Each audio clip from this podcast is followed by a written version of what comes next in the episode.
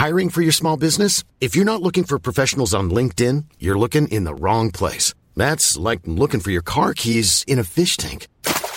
LinkedIn helps you hire professionals you can't find anywhere else, even those who aren't actively searching for a new job but might be open to the perfect role. In a given month, over 70% of LinkedIn users don't even visit other leading job sites. So start looking in the right place. With LinkedIn, you can hire professionals like a professional. Post your free job on linkedin.com slash people today.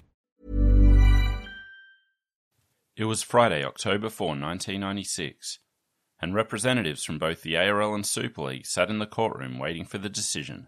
Ken Arthurson was nervous, but was reassured by the overwhelming victory the ARL had secured in February. Within minutes of Justice John Lockhart opening his mouth to deliver the judgment of the full court, however, everything had changed. This is part one of the appeal, the 31st chapter in the Rugby League Digest's in depth investigation of the Super League War.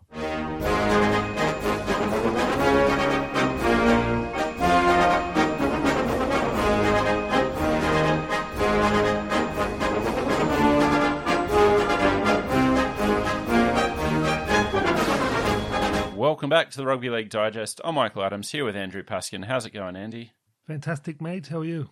I'm good. It, it's always good to get to the end of the season. So this is part one of two, but it is the conclusion of our 1996 season. So the next time we introduce a chapter, it will actually be very close to the Australian Super League being a reality, not just a, a concept or a vision, if you will. Well, at this time of the season, every podcaster and historian is playing injured, mate, and um, it'll be good to finish off the grand final with a big one. Yep, exactly. And we'll try to temper our celebrations on Mad Monday, but we're not quite there yet. So let's get on with the show. I said that Super League is very close to being a reality at this point in the story, and the only reason that is true is because of News Limited's win at appeal against the ARL. So we're going to spend this episode going through that court case and how it all played out. And then the second and concluding part of this chapter will look at the fallout within the clubs. So there's a lot of uh, really interesting stuff to get through. Let's just start with 1996. In our last chapter, we framed it as kind of a normal season of sorts at least in comparison to 1995. But of course, there was this giant spectre hanging over the season, and a lot of things were in doubt because of this appeal. It was cutting it very fine with the date of the appeal, so it was known that it wasn't going to be possible to get a re- resolution until very late in the season. Meanwhile, you've got legal bills sending the ARL broke, and it was a very worrying and uncertain time for both sides. I keep thinking about the legal bills and the El Dorado for the law firms. yeah. Like how many QCs have, have they got on their books on both Yeah. sides? About five grand a day back in '96. Yeah. But so the appeal was to be heard over seven days late in May, and it was assumed that the judges would take about three months to make that decision. So I thought to get started, we should introduce some of the cast members that we haven't talked about or are new to the story. And that starts with the three federal court judges who are going to be deciding the matter. So you had John Lockhart, Ronald Sackville, and John Von Doussa. So Burchett's out, and we've got three federal court judges who are going to be deciding the fate for both sides. In terms of the lawyers involved, you had a lot of the same people that were there in the initial trial, but one big addition was Tom Hughes, who was brought in for News Limited, which meant that you had Bob Ellicott of the ARL and Tom Hughes on News Limited leading the charge for their sides. They were both former federal attorney generals for respectively the Fraser and uh, McMahon Liberal governments. So big hitters in politics and the law. And one thing I thought of when I was, you know, reading about these guys, it was mentioned that it was the first time they'd ever opposed each other in court. And I wondered if that's something lawyers think about, you know, like, oh, I'm up against Davidson, you know, like, you're going down, Roberts. Like, Definitely it is, and I reckon it's almost like rugby league. It'd be like, you know, he's in good form, Hughes. Well, Yeah. I think some of the reports from the courtroom bear that out, but uh, in a much more genteel way than it does on the rugby league field. So one back and forth between Ellicott and Hughes had them deciding who owed who an apology, which is very rugby league. But then at one point, Bob Ellicott said, Your Honour, I didn't start it. He snaps at me. There's a cat food called Snappy Tom. uh, and, and, and with that, the appeal judges like broke into laughter. So uh, some hilarious stuff there from the QC. But I think you're right. There is a rugby league element to it, even if it is framed in a much different way. When you've got two sides that are warring so hard, and then it's this sort of a fraternal relationship, it's kind of amusing. And is it the same sort of thing where they go each other hard in court, but then have a beer afterwards, and you know they're best mates again? Well, the courtroom's like a um, Phillip Street boardroom brawl, but without the brawling and the kegs. so, I want to discuss the hearing itself. And in this initial section, we're going to focus on the actual argument from News Limited, what the appeal was based around, and how they were going to try to turn around this like incredible loss in the original case. And there were a few ways that they attacked the findings. Firstly, was to question Burchett's findings with the idea that it was emotion over law. So Hughes put it to the court that he, he actually described Burchett's decision as strange, even bizarre, and talked about Ellicott's argument in the first case as being calculated to appeal to the heart rather than to the head. Well, you and I discussed that earlier in the series where it did feel like that in parts, didn't it? Yeah, there were definitely, even though, as I mentioned, I think it was oversold. All these, you know, claims about Peter Moore corrupting himself and all of that, they were like very minor references within a, a long judgment. But there definitely seemed to be, I called it the castle effect when we discussed the initial trial, and we certainly found that. There are a few strange moments. I think one of those, which was argued by News Limited at appeal, was that Burchett weighed too heavily Ken Cowley's front door comment saying, you know, if we come back, we'll be going through the front door. So Charles Sweeney, who was another QC on the News Limited side, Jenny Curtin reporting on the court case wrote that Sweeney argued that the judge had elevated the remark to the status of an unqualified undertaking and attacked News Limited for continuing to secretly plan Super League. But I think there's something to that that yeah, but, is it is it illegal for Ken Cowley to say that he's going to come in through the front door and then not do that? Well, there's no contract there because there's no consideration from Arko, and it's just like if everyone that lied in a negotiation was uh, breaking the law, there'd be no more negotiations. yeah, yeah, exactly. Like I, I agree with that. One funny aspect of that, which I wish I had read when we were covering that initial front door comment, was in the aftermath of the Super League raid, when Arko asked Cowley, you know, what happened to the front door, Cowley's response was, well, I thought if I signed all your players up, I'd be in a better position to come in through the front door. but like all the Paco backflips we've gone through in the last 15 episodes, you know, like it's. yeah, yeah. Arko didn't seem to mind that too much. But that was certainly one of the thrusts of News Limited's argument that Burchett had got away from the actual law and was carried by emotion to some extent.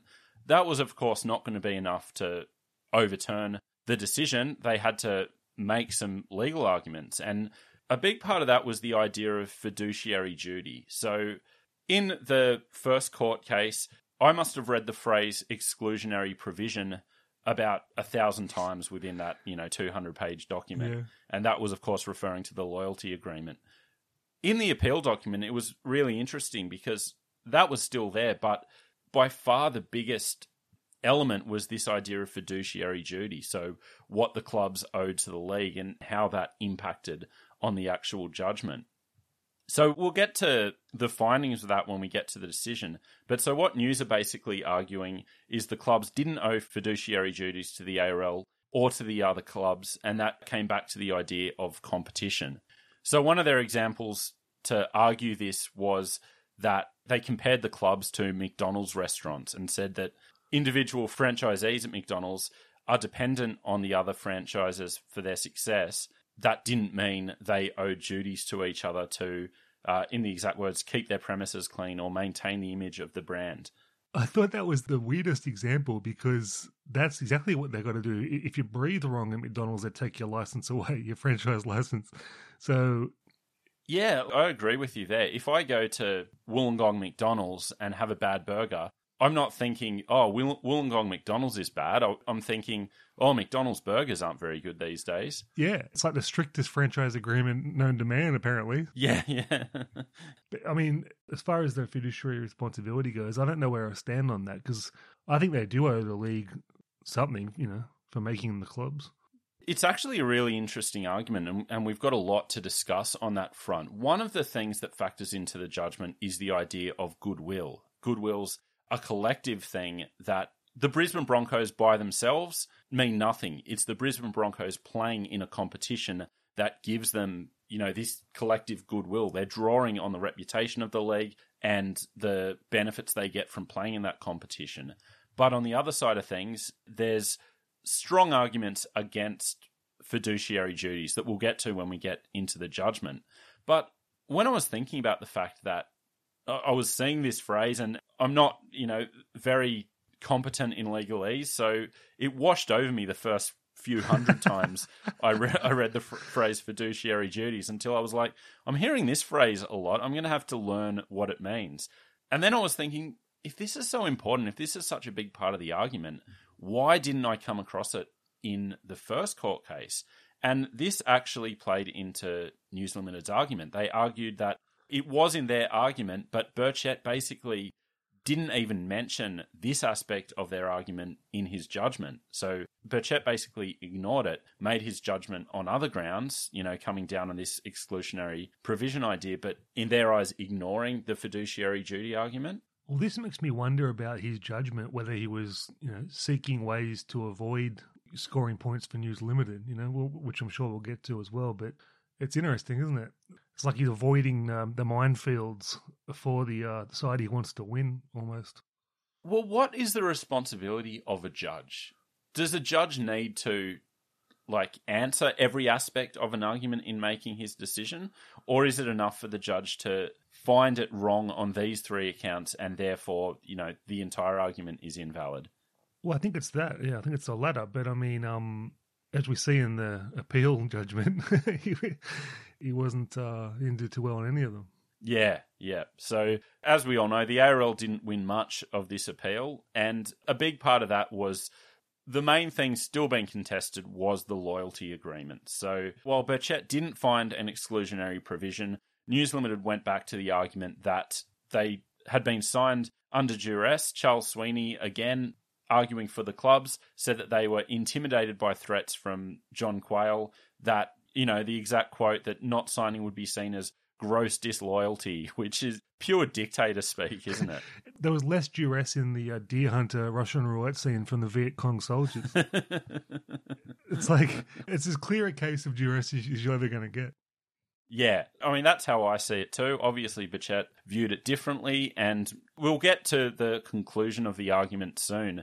But before we get to the actual judgment, I just wanted to backtrack a bit because what the appeal document offered, which Burchett's judgment didn't, was some transcripts, excerpts from various meetings, you know, documents in the planning and blitzkrieg phase of the war. So if you're going to read both the Burchett judgment and this appeal document, you're looking at four to 500 pages. If you're only going to choose one, I, I would definitely recommend this one because it definitely goes into a lot more nitty gritty in terms of all the dealings that went on, you know, between mid 1994 through April 1995. So, a really interesting document that I think it's worth us backtracking a bit and going back over some of the things we've already discussed over the course of this war. You know, reading this appeal document made me think that we've been immersed in this world for so long now, it might be a good opportunity to reflect on this earlier period of war using this appeal document. Cool. So the first thing I want to discuss is the preliminary meeting between Ken Cowley and Ken Arthurson in November 1994. So one thing I does I think it does is to illustrate that mutual respect that characterized their dealings throughout. And I think it's also a really good pitch from Cowley. So the statement in the appeal document from Cowley to Ar- Arthurson is I would like to take rugby league to the rest of the world. If you come with us, we will make the code a much stronger code. I love the game, Ken. I want you to know that I'd never do anything to harm it. What you fellows have done for the game has been terrific, but news can take the game to the next step. I think leaving aside that I want you to know I never do anything to harm it, which didn't work out too well. I really thought that was interesting the way the two of them always seemed to get on and there was this genuine respect between them. It's nice, but uh, it's also a bit of that, you know, these corporate guys just say the right thing on the surface. Yeah, definitely true. And and maybe Arthurson fell for it too much. I, I think his naivety comes across quite a bit, you know, in this very same meeting when he said, We've got legally binding contractual arrangements with Nine to the year 2000. We can't break that agreement legally, nor should we consider doing so morally, because Nine was there with an offer for the TV rights when the industry was in disarray and nobody else would make an offer. I think maybe if George Piggins had got in Arko's ear and said, "Be as loyal to Packer as Packer is to you," it, it, you know, it might have changed things a bit. I wish he had a crystal ball at that meeting so he could see what was going to happen with Nine. Yeah. Imagine all all the saved heartache. Yeah. And we do have a bit to get to with the nine side of things. But going on to the November meeting where those first loyalty agreements were signed by the ARL clubs, they um, provided a transcript of what Barry Maranta said at that meeting when he was questioned about the Broncos' involvement in the Super League concept. He's quoted as saying, we came down today to find out what the basis of the discussion was all about. Comments that somehow, in a clandestine way, the Broncos have been involved seems to be good media hype that has no basis in truth. What we're trying to do is find out what's going on. Which, I mean, what are the Broncos going to do? Admit to the fact that they, you know, designed Super League and were like the driving force behind it? But the, at the same time, like the Broncos were just so full of shit the entire way. and it's always that rugby league thing of like just going a little bit too far, like like denying something so vehemently that later comes out to be you know completely true. It's the metaphorical holding down in the tackle until you're penalised. yeah. Uh, and another um, interesting thing in that November meeting was they quoted an unnamed club official who I would put my house on the fact that it's George Piggins. um, it, it, very Piggins esque. But the transcript quotes Another speaker said to Mr. Arthurson, Earlier today, you said in the press there's one thing that's not negotiable. That's the control of the game. I'm sure we all agree with that. I think as a result of today, I would like you to go out and say there are two things that are not negotiable. One is the control of the game, and the second one is that there will be 20 teams in the competition. And Arthurson replied, Okay, how's everyone feel about that? To which he received no dissent. So the unnamed speaker, who may or may not have been George Piggins, said, Isn't it a fact that we're all in, provided we meet the criteria for the next five years, if we stick together? Which Arthurson agreed to, and you know, a public comment that all the clubs were going to stand alone and preserve their identity. So smart from the unnamed club official and a giant rod for the ARL's back. And going on to that November to February period where the two camps were meeting at times. There was a view that maybe it could happen until that February meeting stamped it out. And I think part of the problem from the Super League side of things is that it was just a bad model. So, what we got in the appeal document was the details of the plan that was presented to the ARL at this time, which was for the Super League to run on top of the 20 team comp, not in place of, with the existing 20 clubs to be shareholders in these licensed Super League teams. Madness. It just doesn't make any sense. I don't know why the pitch wasn't to replace the ARL competition. And you and I, I understand that ARL wasn't going to give up ownership of the game, but surely they'd be more tempted to work with News Limited if it was a model that made sense. Well, I think it's clear why that they, wanted to say you can keep your own clubs and you know play in the Mickey Mouse section and still own some of the good competition, but it could be like Afghani warlords, you know. Yeah, I don't know why the pitch wasn't. We've got Rupert Murdoch. We can get this Super League on TVs around the world. It's going to be the best of the best every week. Twelve teams, and it's win-win. It's a better competition. We solve the Sydney problem. We get more people interested. Why do you need to hang on to like how is that ever going to work? 20 teams playing in a national competition that was under a Super League. Think of the amount of expense in that as well. Yeah. But I mean, um, we've seen how great the NRL is, and the rest of the world still don't care. like, yeah.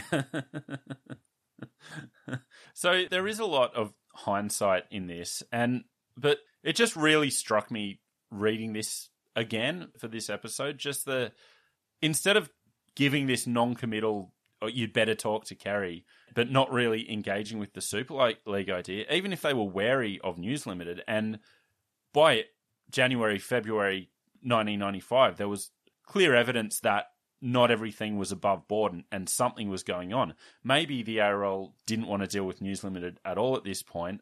They'd commissioned like report after report talking about too many Sydney teams and they need to change the way the competition is structured. Couldn't they have said to Kerry Packer, why don't we do our own Super League? And, you know, if News Limited want to come to the party and you guys can come in a, to an arrangement, that's one thing. But just this sputtering along and assuming that it's all going to work out and we've got Kerry Packer to scare everyone off if it doesn't. Well, he was pretty scary. His walls were papered with writs and who knows what else.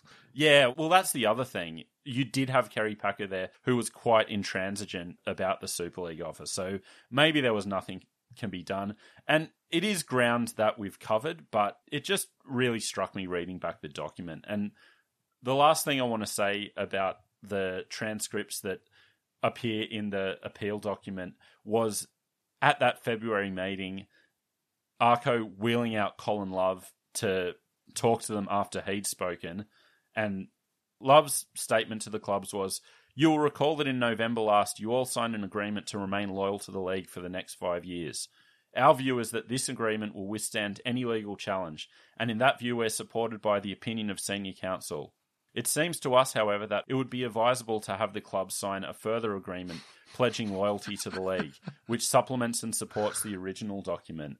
Which is, to me, that's further evidence of duress. You know, like Arko wheeling out the lawyer saying, yeah we've already got your signature, so don't try anything. yeah, but also it's such a good agreement. in The first one, it's Donald Trump. It's such a good agreement, but you know, still, we'd like to have another one just to shore it up. Yeah. but, I mean, like almost two series now, right? What's about eighty hours of content, and I've just come to the realization how futile it is to support something based on the media you read a few articles in the newspaper and you support Super League or ARL blindly. It's so dumb because yeah. It's such a half assed concept, as you just pointed out from Super League, and such a pathetic response from the ARL. Yeah, I, I guess that should probably be the takeaway from reading this document is like we were doomed from the start, weren't we? Yeah, but it's just like to think that I like, you know, was, was backing Super League because it sounded so good when I had no idea what was going on, you know. Yeah. And I on the other hand was ARL must run the game and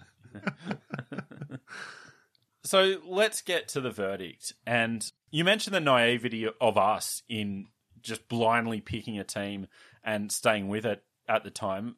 Our excuse is we were teenagers. what I don't get is the, the certainty that people in the press had about the appeal going one way or the other. Yeah. I'm going to single out Rick Allen in the Sun Herald, but I don't want to single him out. You know, very Phil Gould on Steve Edmed for me there. But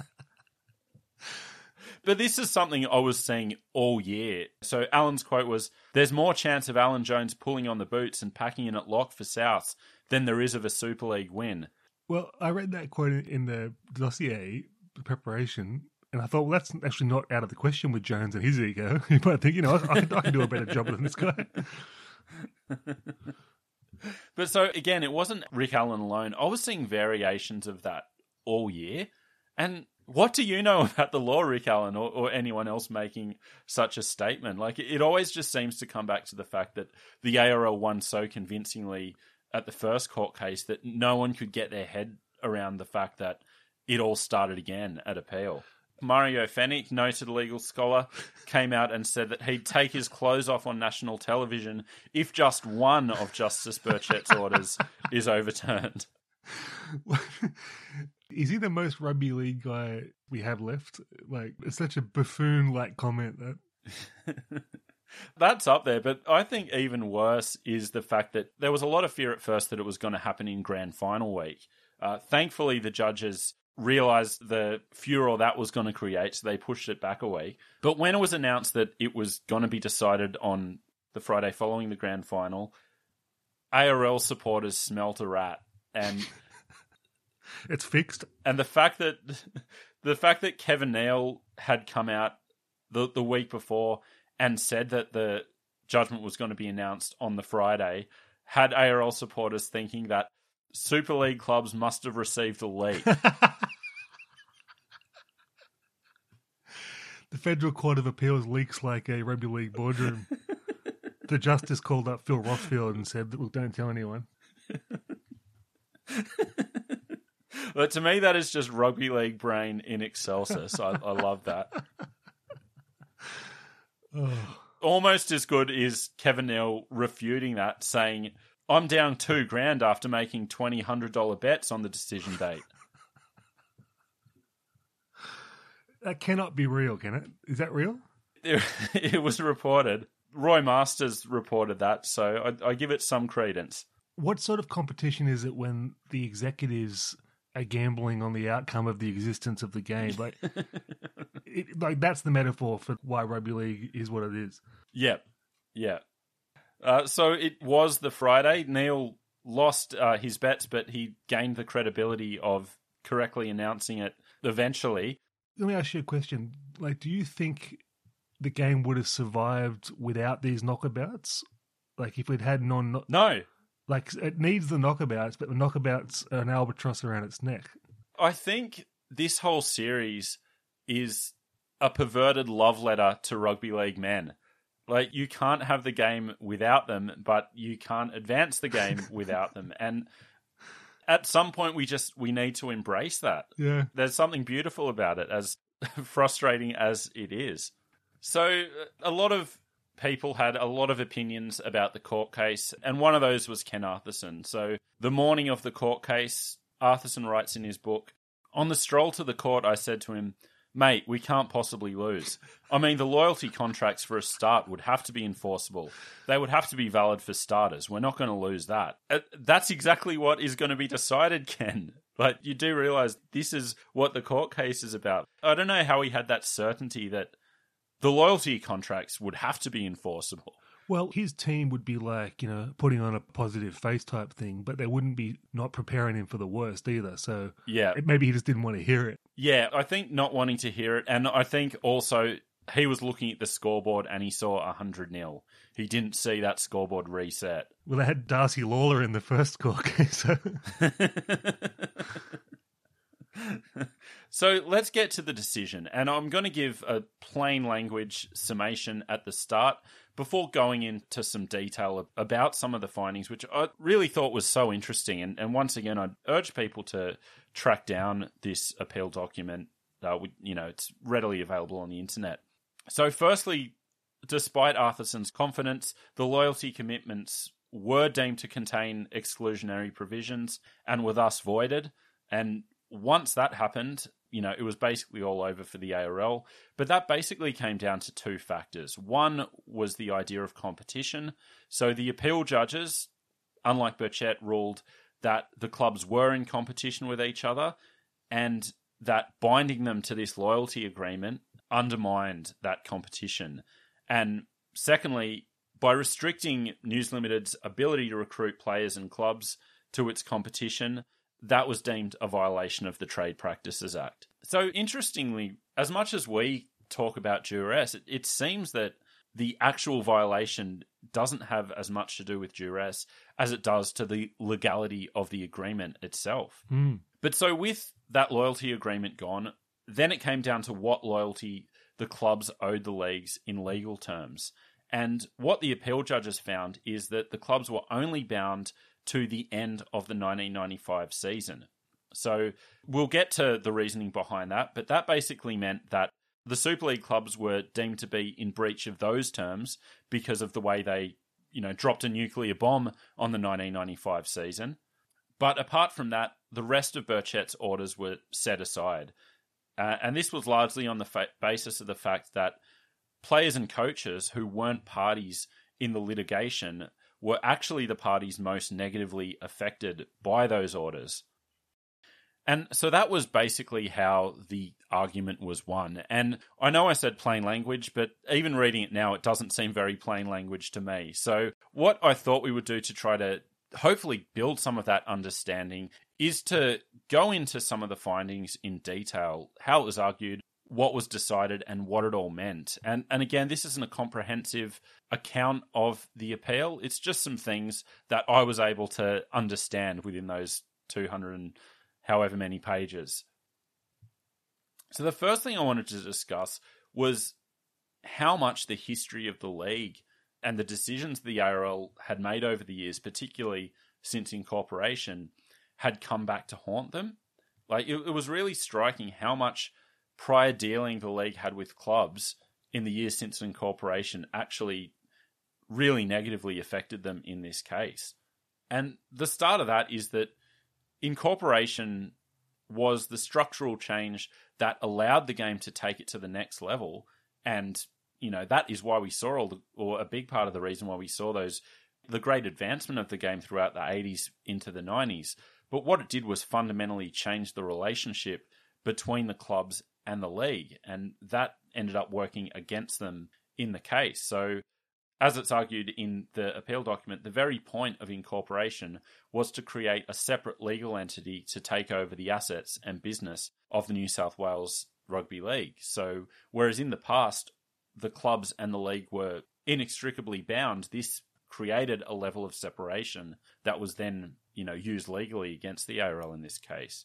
But I should say, even though it did hurt them in this case, separating the league and the clubs remains 1000% one of the best things the league ever did. Like, you know, we talked about the 48 man committee and all that sort of thing. Yeah, like. It, it had to be done, you know. So I'm not saying that the ARL, you know, messed up in making that move. So, News argued for some of the decisions taken by the league over the years that showed the ramifications of that separation. Newtown being the first example, which wasn't a very good one from the news perspective, as all it showed was that the league's decisions were made in terms of financial viability. But the West case, a couple of years later, showed that it wasn't the only factor, with the league arguing in that case that they were justified because a competition with an uneven number of teams was undesirable. So it wasn't just financial considerations. But it should be noted that West were raising money through guessing competitions. So they're maybe not the best example of a club being excluded for non financial reasons. But more interesting is the Norths and Brisbane, who had both been informed that their continued participation in the league was not a formality. So in 1991, Norths were, you know, they had the anti cigarette position at the grounds, and you know that was viewed negatively by the league because of their relationship with Winfield. Think about that. Yeah, exactly. And that was used against Norths, you know, basically saying, well, you know, if you want to stay in this competition, we can't be having this conflict of interest. Going ahead to the Broncos, who, as John Ribot said, they were threatened with being kicked out almost every year. I don't know how that true that is, but definitely in 1994, they were told that the league had an unfettered right to reject an application for admission by their club. Further evidence that they didn't like finance. but like th- this is where it gets me because the ARL is doing the right thing to wield a stick and you know look after their business interests. That's what business people are supposed to do. But then you can't play the morality card afterwards. Yeah, yeah. And what you also can't do is argue that the clubs owe you a fiduciary duty while at the same time saying that you have the right to kick them out at any time on, you know, less than a year's notice. They were developing a new rugby league style fiduciary duty. and this had actually it was brought up in appeal that the clubs had in the past raised the issue of the fact that they had to apply annually to enter the competition. So in 1985, the club secretaries voted 11 to 4 in favour of having a three to five year, you know, admission process. That was rejected by the board of the league, and you know, ever since they stuck with the you apply to re-enter the league every year, which it seems a bit silly to me having to apply every year. And that would offend the hell out of rugby league, man, as well. Yeah. And you know that Phillip Street would have been receiving 16 applications on, on the last day. No, two days after. Submissions were open. yeah. but what these historical precedents did was to make it incumbent on the appeal judges to establish the relationship between the clubs and the league in order to work out whether fiduciary duties were owed. And the fact that clubs were having to apply for admission every year, it was argued, well, that works against the fact that there is this fiduciary obligation. I, we should, at this point, actually define the phrase fiduciary duty. So I, I went to the Owen Hodge Law Firm website who wrote a fiduciary duty is a legal obligation for one party to act in the best interests of another. So if there was such a relationship between the clubs and the league, then they were, you know, basically bound together. One's interests had to serve the others, and therefore trying to leave and start a rival competition was a violation of that. But this was strongly argued against by News Limited, in part because of the fact that clubs had to apply for admission. And this goes into the league's own constitution. So, Rule 38 says a club desirous of entering a team in the competition was required to submit an admission. So, as News Limited argument and was agreed by the appeal judges, if you could be desirous of entering a competition, then logically you could also be not desirous of entering the competition. And so, as such, what the appeal judges found was that the contractual obligation of the clubs came to an end at the conclusion of that competition year. So, at the end of 1995, as long as the clubs in the meantime hadn't put in an, a submission for entry into the following year's competition, they were deemed to no longer have an obligation to the league. So there is a wrinkle there, and that is that most club constitutions had an article that they were affiliated with the ARL or the New South Wales Rugby League. So you can remember the, the situation in Newcastle where, in order to jump to Super League, they had to have a you know two thirds majority and a members vote. but and this was argued by Burchett as showing a, an obligation between the clubs and the league, but the appeal judges disagreed and actually said that that strengthened the case against the league because it was reinforcing this tight control that the league imposed over the clubs. So, in the appeal judge's word, it reinforced the absence of mutual trust and confidence characteristic of fiduciary relationships. Mm. One interesting qualification with that is the intellectual property of the clubs. So that was a separate matter that wasn't up for argument in this case. So basically, by the rules, Canberra had obligations to the ARL for the 1995 season. So, for example, if Canberra decided not to enter the following year's ARL competition, by the appeal judgment, they were able to do that. They could go and play in whatever competition they wanted to. But if they wanted to play as the Raiders in green with the Viking logo, that was not so clear cut because the league had this relationship with the IP of the clubs. So that would need to be tested elsewhere in court. And I guess that's why you, you saw the kind of the you know the clean skin jerseys in early 1996 and the idea that it would be the Canberra Super League and Brisbane Super League, you know, you weren't seeing the Broncos at that stage.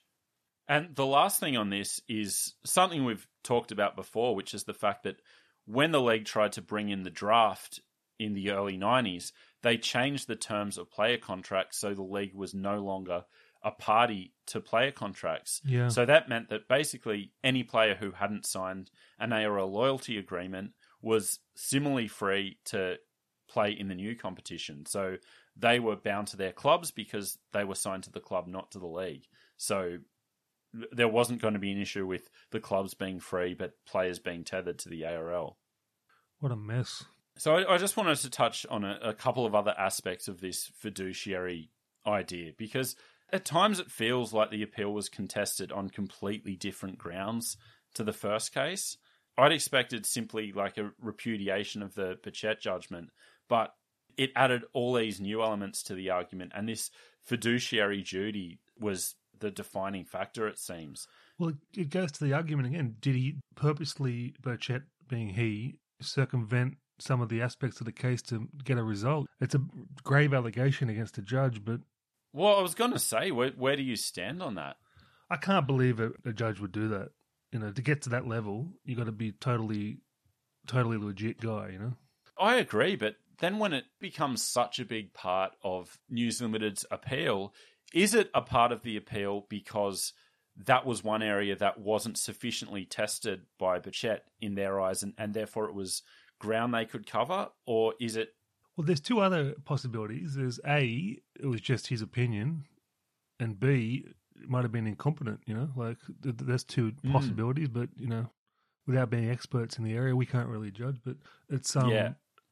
it just seems like yeah, like you said, the appeal's so different. it's like did he purposely just think? Yeah. The third one is I'm just going to get these bastards, and um, if it gets overturned, so be it. But I'm going to get my pound of flesh. So, see, that's very much rugby league thinking. I, I, I can't believe that. that was.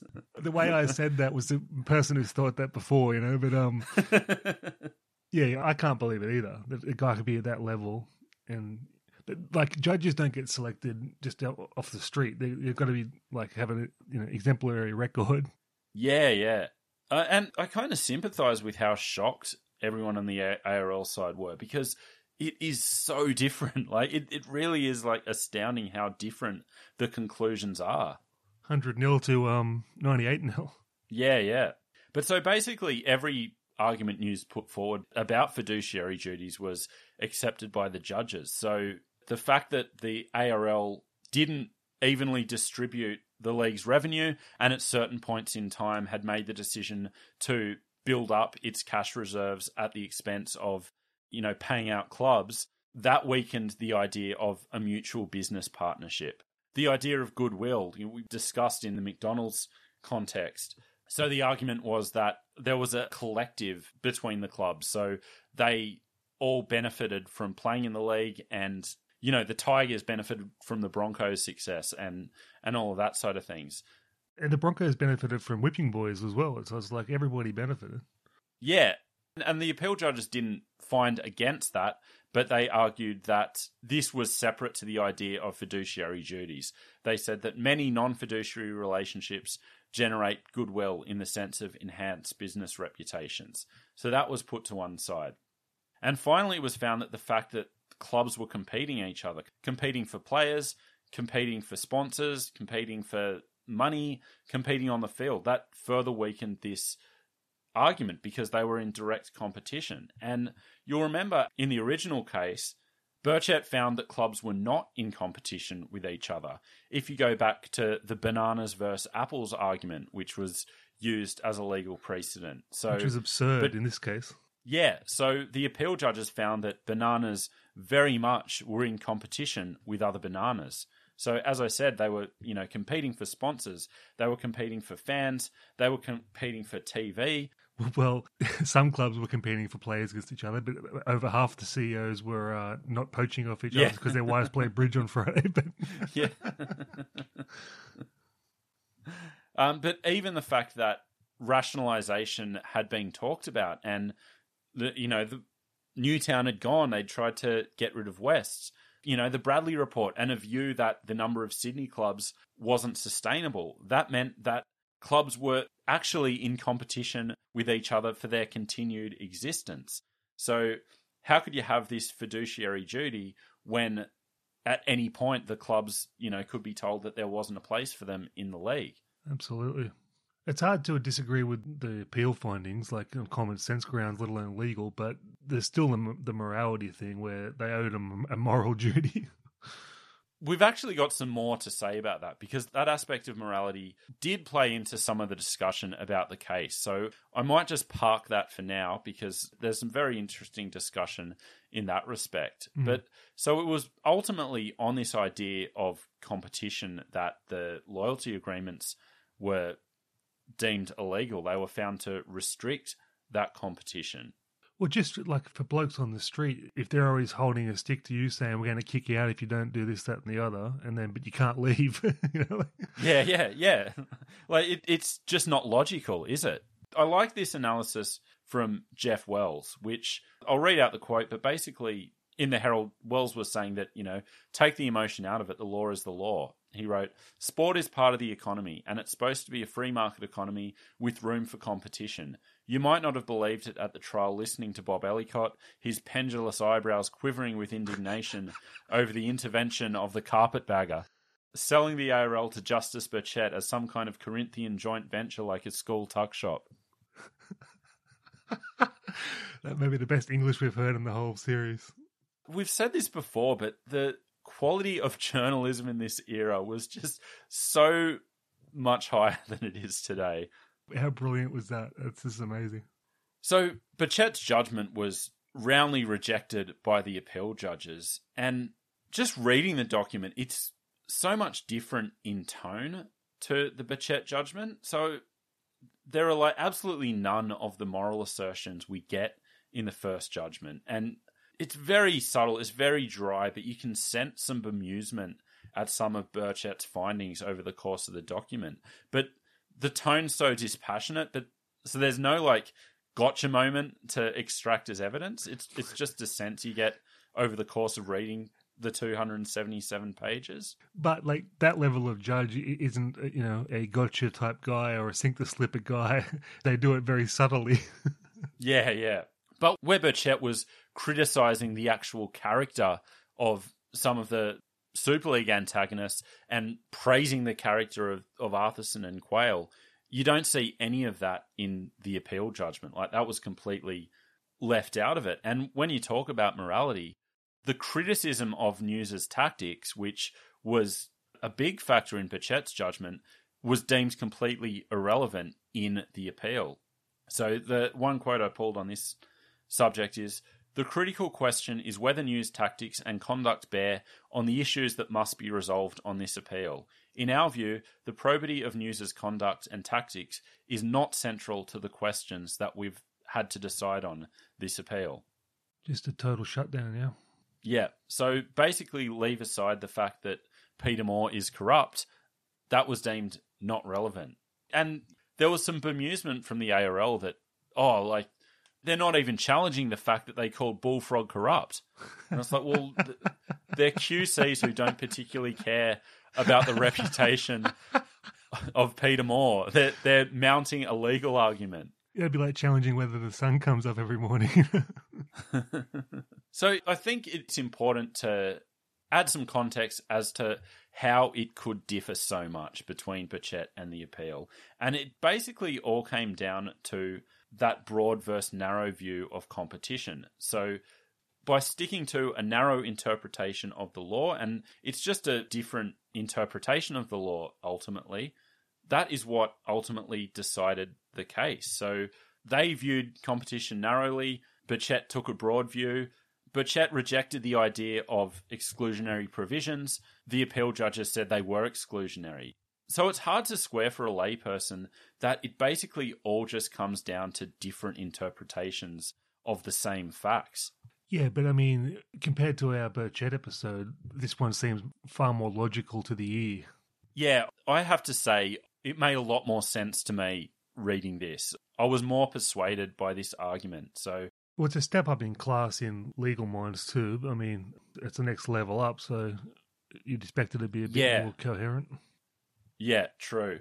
One thing I didn't get is the fact that once the orders were overturned, so of the 37 orders, 36 were overturned. So the only one that remained was the fact that the ARL was owed damages due to the fact that the Super League clubs were in violation of their contractual terms for the 1995 season. That meant that the ARL was entitled to damages, and as the law works, Burchett had to be brought in to assess the amount of those damages. Like it just seems a bit like rubbing his nose in it. Like why does he have to be the one to to decide this? I always think about this. How do they show up in the chambers after the decision gets overturned the next day? Like... So there was a fiduciary duty for that 1995 season that the clubs weren't upholding. So I wanted to turn to the reaction in the courtroom.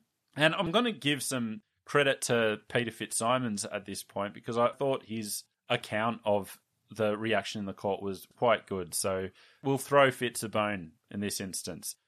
Ken Arthurson's knuckles were white, so tightly were his fingers intertwined. John Quayle moved fractionally back into his seat. It was the beginning of the end. For the next ten minutes or so, Justice Lockhart, in maddeningly neutral tones for a judgment of such enormous ramifications, proceeded to tear the heart out of the Australian Rugby League competition. Nice picture.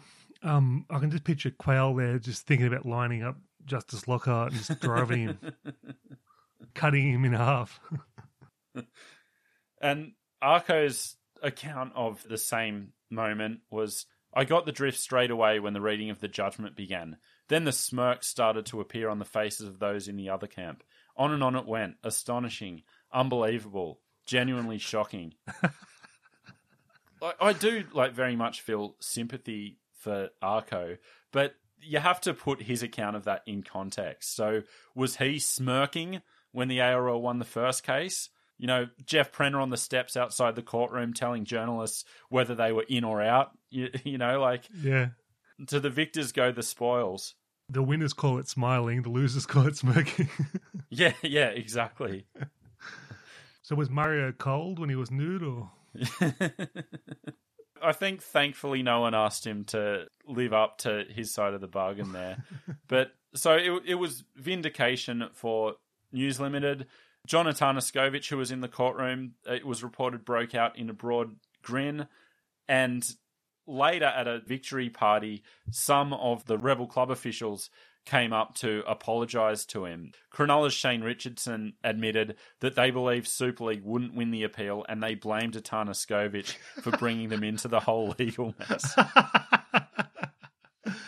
well, thankfully for Richo, that our Mexican brothers are known for forgiveness. Like, is, is, there anyone who has been treated with less respect in this whole saga? Like Mr. Bean, John the Mexican, being basically blamed for the whole business from the, the Super League clubs. Yeah, the guy with the best brain in the whole thing is uh, treated the worst, of course. So we'll turn to the instant reaction, starting with the winners. I have to say, Super League were much more gracious in victory than they were in defeat. Like there was a real effort to be magnanimous, and I think there's some obvious reasons for that that we're going to expand upon in part two of this chapter. But basically, almost instantly, there was a sense that this wasn't the end of the saga, that two comps couldn't hold. I mean, it still leaves a bad taste in the mouth to Joe Average. Like you, you watch that as a rugby league fan, and you can't square the fact that these clubs just bit the hand that fed them for so many years. You know? Yeah, yeah. And something that always struck me in reading all this, like this line from Laurie Daley is an example. In the immediate aftermath of the judgment, he said, "I hope both parties would come together and sort this thing out." And that's straight after the fact. You remember how obnoxious some of his statements were earlier in 1996. So there's none of that here. But it's just that players and clubs seem to have this sense of, you know, well, you guys have got to fix this. Yeah, like yeah. as if they had no agency in the whole saga. yeah, of course. of course, yeah. But also in rugby league, once someone goes, you know what, I've had enough of this, and they can just change on a dime and it's time to get together, you know, like Yeah, yeah. And uh, that's basically the way it played out. Obviously, we had the 1997 split season, so it, it wasn't able to be worked out in time. But it wasn't a, a straight line throughout the year. But you always got a sense that both parties were working towards the eventual reunification. So, as I said, Super League were a bit more magnanimous. They were still, you know, taking the odd shots here and there. The ARL doing the same on the losing side, but you didn't get the bravado in the press that you did in the aftermath of the original judgment. And there's one reason for that is you've got News Limited executives doing the talking instead of rugby league men. That's why. Yeah, yeah, yeah. And, and I'm sure the, uh, the the rugby league people on the Super League side were thinking the slipper. well, let's turn to the ARL side. So obviously the ARL were the big losers, but they weren't the only losers. So one, uh, which I think is interesting, and I, I just want to mention, I don't want to expand on it in any length, but when you think about rugby union, they could have had Rupert Murdoch to themselves. So they're one of the big losers in this situation because presumably News Limited would have moved on from rugby league if they'd have lost, and Super Rugby would have had the Murdoch money and TV focus all to themselves. I guess that's a silver lining for us, isn't it? I was going to say, even ARL diehards to this day should maybe see some positive out of losing that court case. The other uh, big loser was Ray Hadley, who was forced to make an on air conversion. So, on his radio show, he said, The full bench of the federal court says the future is Super League, and I'm afraid we have to like it or lump it. In my case, I'm going to like it. It doesn't matter whether your sympathies are with Super League or the ARL. The battle is over. Rock solid, Ray. uh, that was George Piggins' assessment, who said, Gee whiz, Ray. I thought to myself, I'm glad I'm not fighting alongside you in the trenches. Meanwhile, at Super League, Ray Hadley was given a new nickname, Olga, after Olga Korbut, due to his backflipping prowess.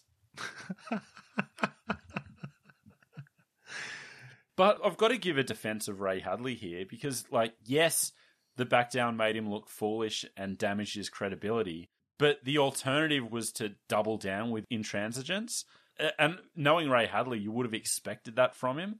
How much of that backflip do you think was to avoid the talkback callers?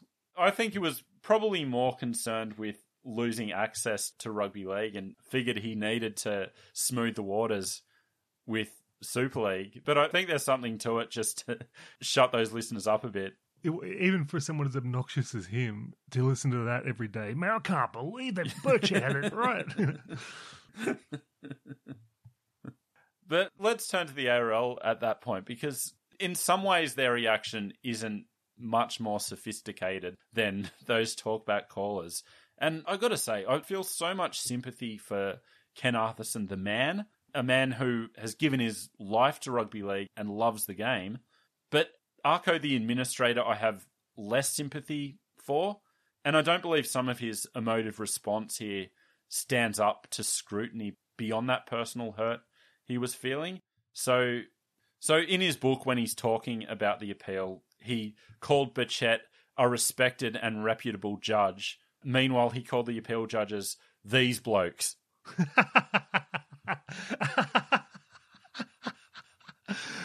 That's not a way to win them over. So he said Burchett had sat and watched and listened and soaked it up for 51 days. Now these blokes, without access to the nuances of the evidence, had thrown every bloody thing out the window. My lord. I would hope at appeal that they did in fact have access to the evidence. and again, like there's just a, a, failure to understand what the argument was being fought over. So he said of Burchett, he'd taken in every moment, every piece of evidence, observed the body language. He knew who was telling lies and who wasn't. Which, as we've said, ultimately, who was telling lies was deemed to be not as important as what is the law and how did various things that happen factor into the law. It's not Judge Judy, it's bloody federal court. Yeah, exactly. So he got it on the offensive in the immediate aftermath, talking about that, you know, the ARL will be much stronger and we've got the best players and the best teams, saying, we'll appeal this. The lawyers have said there's definitely grounds and we've got a great chance. Uh, he then goes on to say, Mr. Packer has rung and told us we have their full support. and he believed that Nine's deal with Super League had been rescinded. So, uh, and, and Lucy will definitely let Charlie Brown kick the ball this time. Poor bugger. I don't have any worry about that response. What do you expect? The guy was born in the 1930s or something, wasn't he? He's a rugby league guy from that era. Like, what's yep. he supposed? How's he supposed to react? Yeah, yeah. Reading his book, he's an open wound, and I'm very forgiving of some of those statements. But more to the point, I think those comments are indicative of the ARL response in general. Arko's comment, it was like playing the same team twice under the same set of rules, with the only difference being a new referee, winning 100 0 the first week, then losing 100 0 the next. And that kind of sentiment you could see in some of the other officials as well. So uh, David Barnhill at the CRL said, "We're going into round three at one each. We'll be coming out even for the third round." it's not a football match. It's it's not a boxing match. Like the law works differently, and it just there was just this failure to understand that. I would like to not be a fly in the wall to see how the, the legal teams tried to explain it to them and, and how it was received. That would have been the ultimate. Um, another of my favorite Arko statements the appeal had been conducted on dry legal arguments, fine points of law, and arcane technicalities. Like criticizing a court case for being judged on legal technicalities. I'd like to know if he was accused of murder wrongly, whether he'd like to be have it on emotion or, or the law. Yeah, I know, and and that was just across the board, and and I understand it because this chapter has been really hard for me to get my head around, having no legal expertise whatsoever. Like it's a different language at times. It's really hard to understand, and these are really complex matters that I think the general public doesn't really grasp. You know, like the ARL going on about morality and that's hundred percent true. The public doesn't understand. Sure, like um, we're sitting here reading it in the paper, but his ten thousand dollar a day legal team should be explaining it to him. but I think just to close this part of the chapter, something that the appeals court said should have been understood by the ARL. And so in the appeal document, it said a decision as to where the best interests of the game lie is not one that lends itself to judicial determination. It's quite a different question to one which asks where the best interests of the league lie. And that's basically what it all comes down to. Mm. Was this case helpful to rugby league? I don't know how you could possibly argue that anything in this saga was helpful to rugby league, but that isn't what was being contested here. Even to round three, mate. so that is where we leave this episode. I understand this was a, a, more demanding listen than some of our episodes. It was really hard for me to get my head around it. I'm doing a call out. I would really love to speak to one of our legal listeners who has some expertise in competition or corporate law that can maybe talk us through some of this. Uh, so if that is you, please get in touch because um, it, this was really challenging to put together. I hope we've managed to put it in some kind of understandable terms. I think you did, man. It was really fascinating. I was like, really, I loved reading this appeal document. So once again, I'd, I'd urge everyone to go out and get the full context by reading it.